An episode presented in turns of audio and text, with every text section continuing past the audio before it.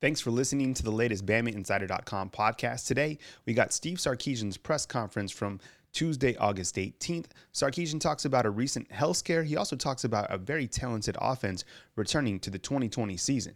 We have tons of coverage on BamaInsider.com right now. Now is a perfect time to become a subscriber. Remember, when you're checking out, free 30 days, the promo code is simply Roll Tide at checkout. Here's Steve Sarkisian talking about the 2020 season. Hey, good afternoon, everybody. Um, I'd just like to say how excited I am to be back. You know, how, excited, how great it is to be back on the field with our guys. Um, we obviously have a, uh, a very talented roster, um, one of which that is working extremely hard and wants to be champions. We've got a great staff. It's awesome to be back uh, with our entire offensive staff and the continuity we have there. And obviously, being back with Coach Saban, his drive and motivation pushes all of us. So, um, like I said, it's great to be back in the field. It's only been two days, um, but so far so good, and love the work ethic that we're seeing so far from the guys. Okay, with that, we'll start with Brett Hudson. Hey, coach, I'm, I'm curious what having an experienced offensive line does for you as a play caller. Like, how does that open up possibilities for you to know exactly what you're getting out of that group? Well, I mean, we obviously have an abundance of, uh, of experience up front. Um, when you start talking about Deonte Brown, Landon Dickerson, uh, Alex Leatherwood, um, Chris Owens, Evan Neal, um, th- those guys have played a lot of football. And I think one of the things that comes out of it is the communication factor. Those guys can communicate really well with one another up front. I think, too, their communication to us as coaches, they've seen a lot of football. Uh, they know some of the issues the defense is presenting, and so uh, making the proper adjustments that way. Um, and then, thirdly, I think from a game plan standpoint, I, I think, you know, when you have a veteran group, you know, you can you can do some subtle tweaks, you can do some things with those guys. Um, that maybe you couldn't do with a younger group just from an inexperienced standpoint. So, all in all, these guys are battle tested. They've been in a lot of big games, they've competed against the best opponents. Um, so, we've got a lot of faith in them, and we're fortunate. Um, I know, you know, I've been in seasons where you, we haven't had uh, such a veteran offensive line. So, with this group of guys, um, you know, we're looking forward to those guys being the bell cows in the run game and the pass game, and from a leadership standpoint, offensively. Okay, we'll go to Mike Rodak.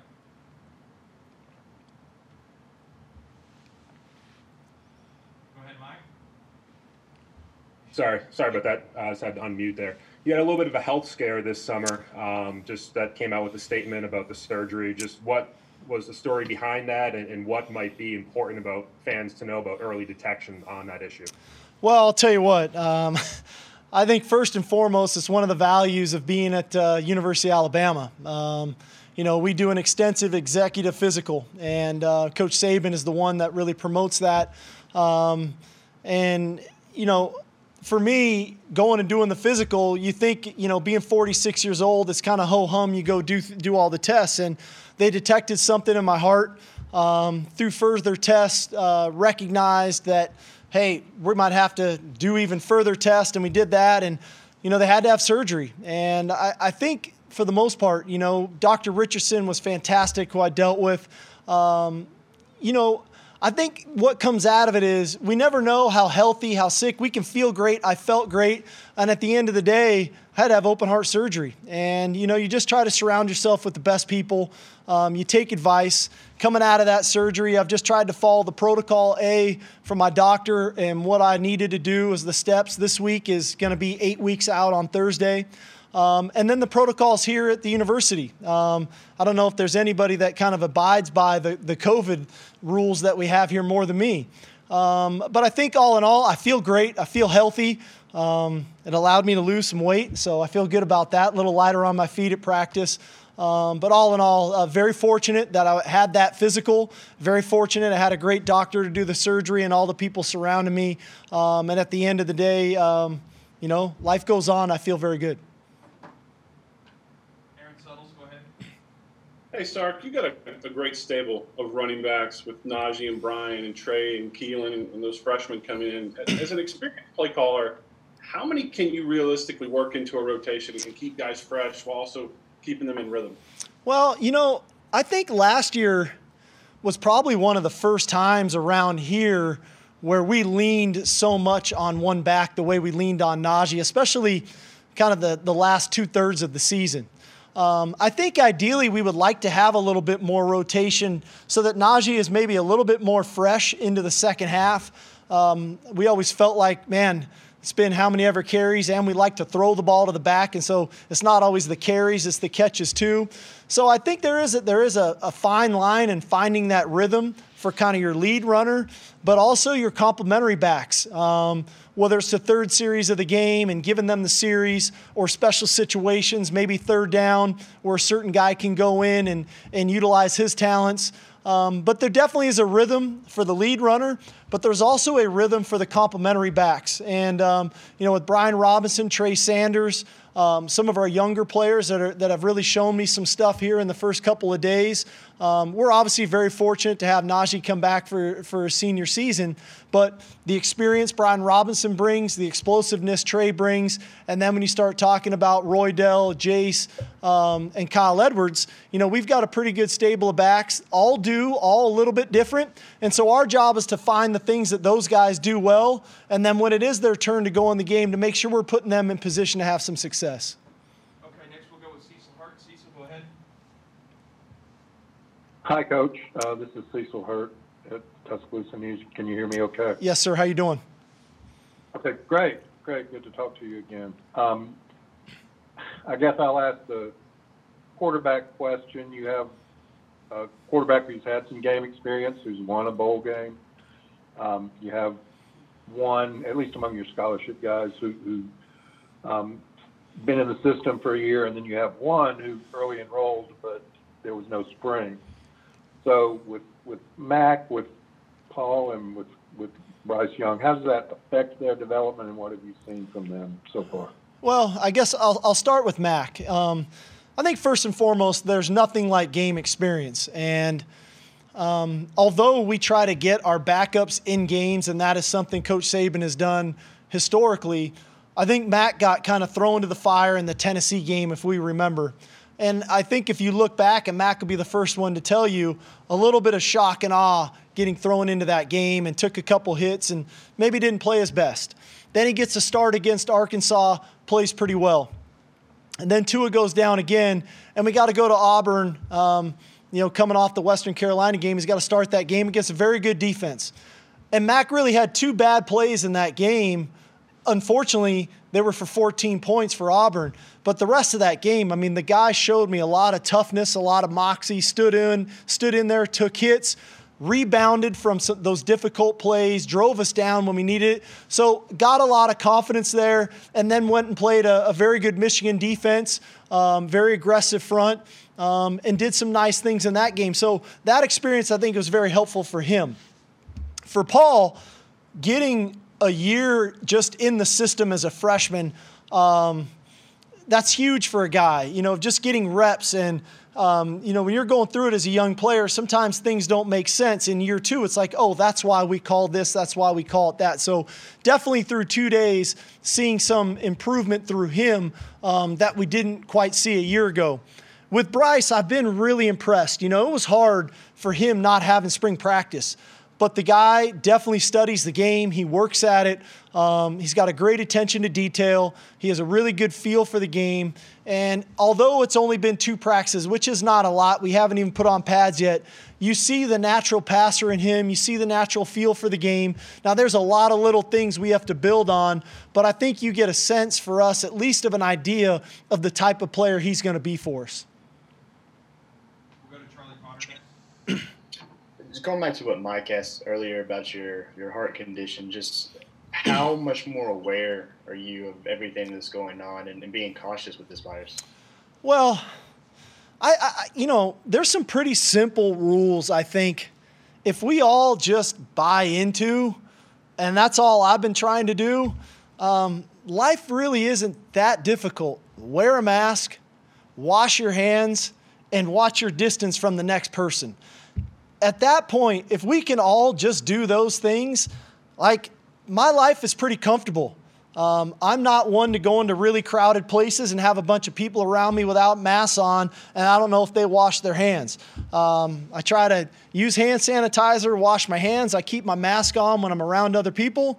Um, you know, and even when I'm around the players. Sometimes it's uncomfortable being on the field with the mask on, but I know it's the best thing for me and it's the best thing for them. So um, I, I don't know if this is a public service announcement or not, but I sure feel like if we all could just do that, things would be a lot simpler and a lot easier for all of us.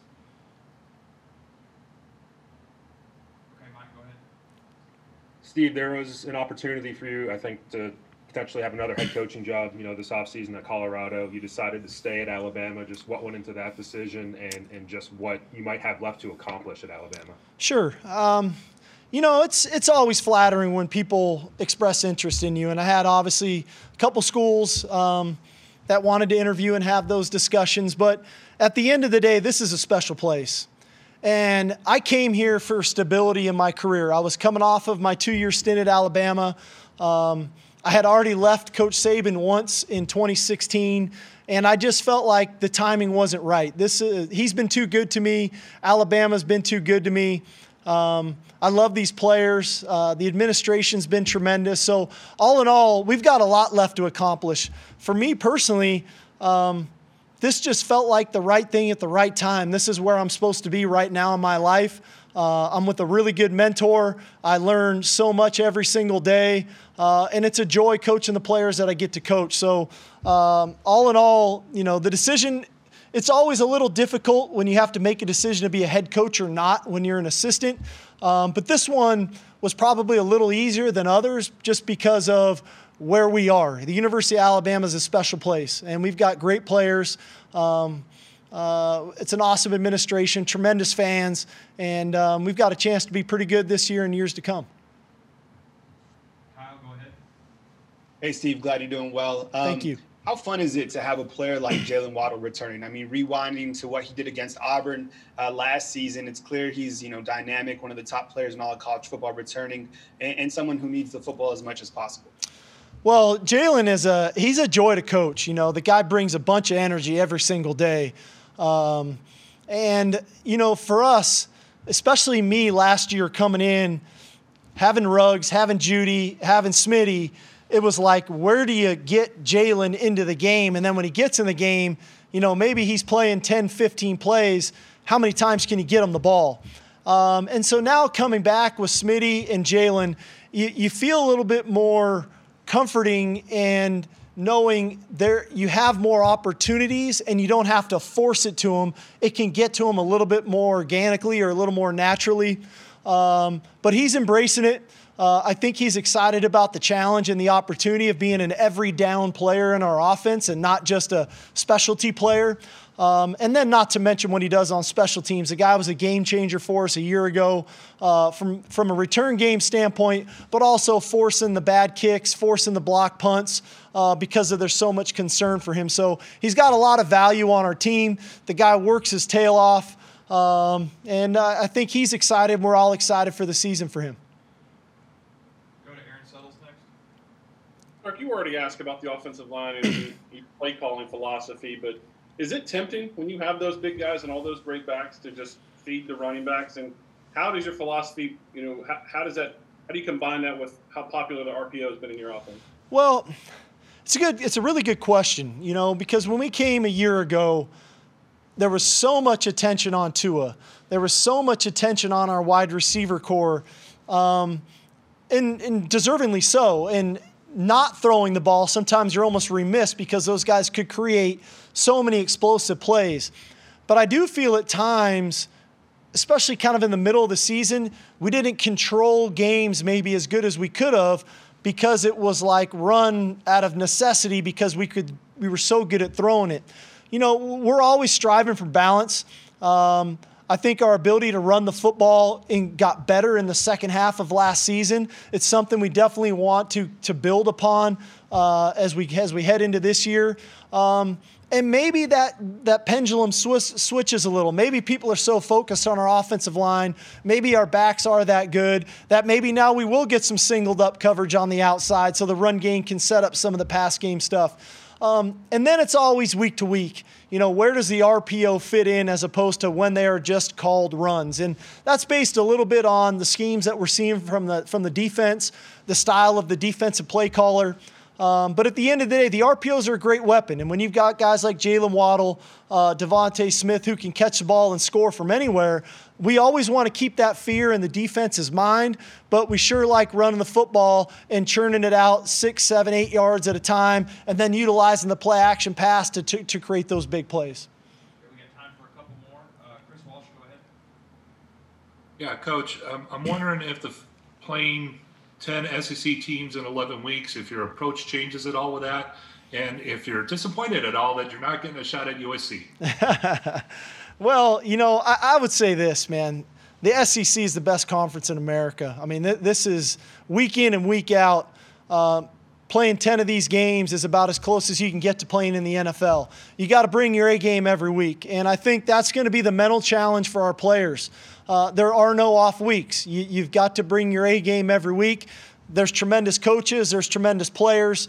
Um, and so there's going to be some challenges. You know, there's going to be some challenges with COVID and um, potentially a guy getting ruled out because of COVID or because of the contact tracing. So it's not just our frontline guys that need to be ready to play every week. It's going to be our second group and our third group are going to have to continually prepare to play because we're really going to never know whose number is going to get called. Okay, we're going to wrap up with Michael Casagrande. Uh, yeah, just first, real quick. Uh, Chris asked about USC. I wonder if you had an answer for that one.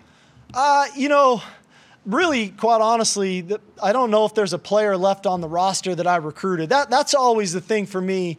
When you get a chance to play one of your former teams, uh, it's about the players because you recruit those kids and, and you want to see them do well. Um, so outside of that, there's really not many coaches and or players left. So it's it's kind of like I, I, owe our own team uh, the best version of Steve Sarkisian going into that game and in that game, and that would have been my focus uh, regardless. And also, just about the routine, I know at Alabama under Saban, it's a very routine, structured environment. How much has that changed with this, the new protocols, and what's been the hardest thing to adjust to in these new, uh, these new different times? You know. I actually think our protocols, I mean, obviously, our administration, our training staff, uh, our doctors, Jeff Allen, they've done a tremendous job of. A, laying out the protocols for coaches, players, everybody on board, and B, doing a tremendous job of explaining to our players the whys. Um, and, I, and I really think that fits our system here. It fits the way we operate. Um, we do uh, we do run a tight ship. Coach Saban runs a tight ship. It's very regimented, and so the regimented protocol kind of fits into what we're about. And I, I, I always feel like we kind of operate better that way. So I think it all kind of flows pretty seamlessly, pretty naturally right now.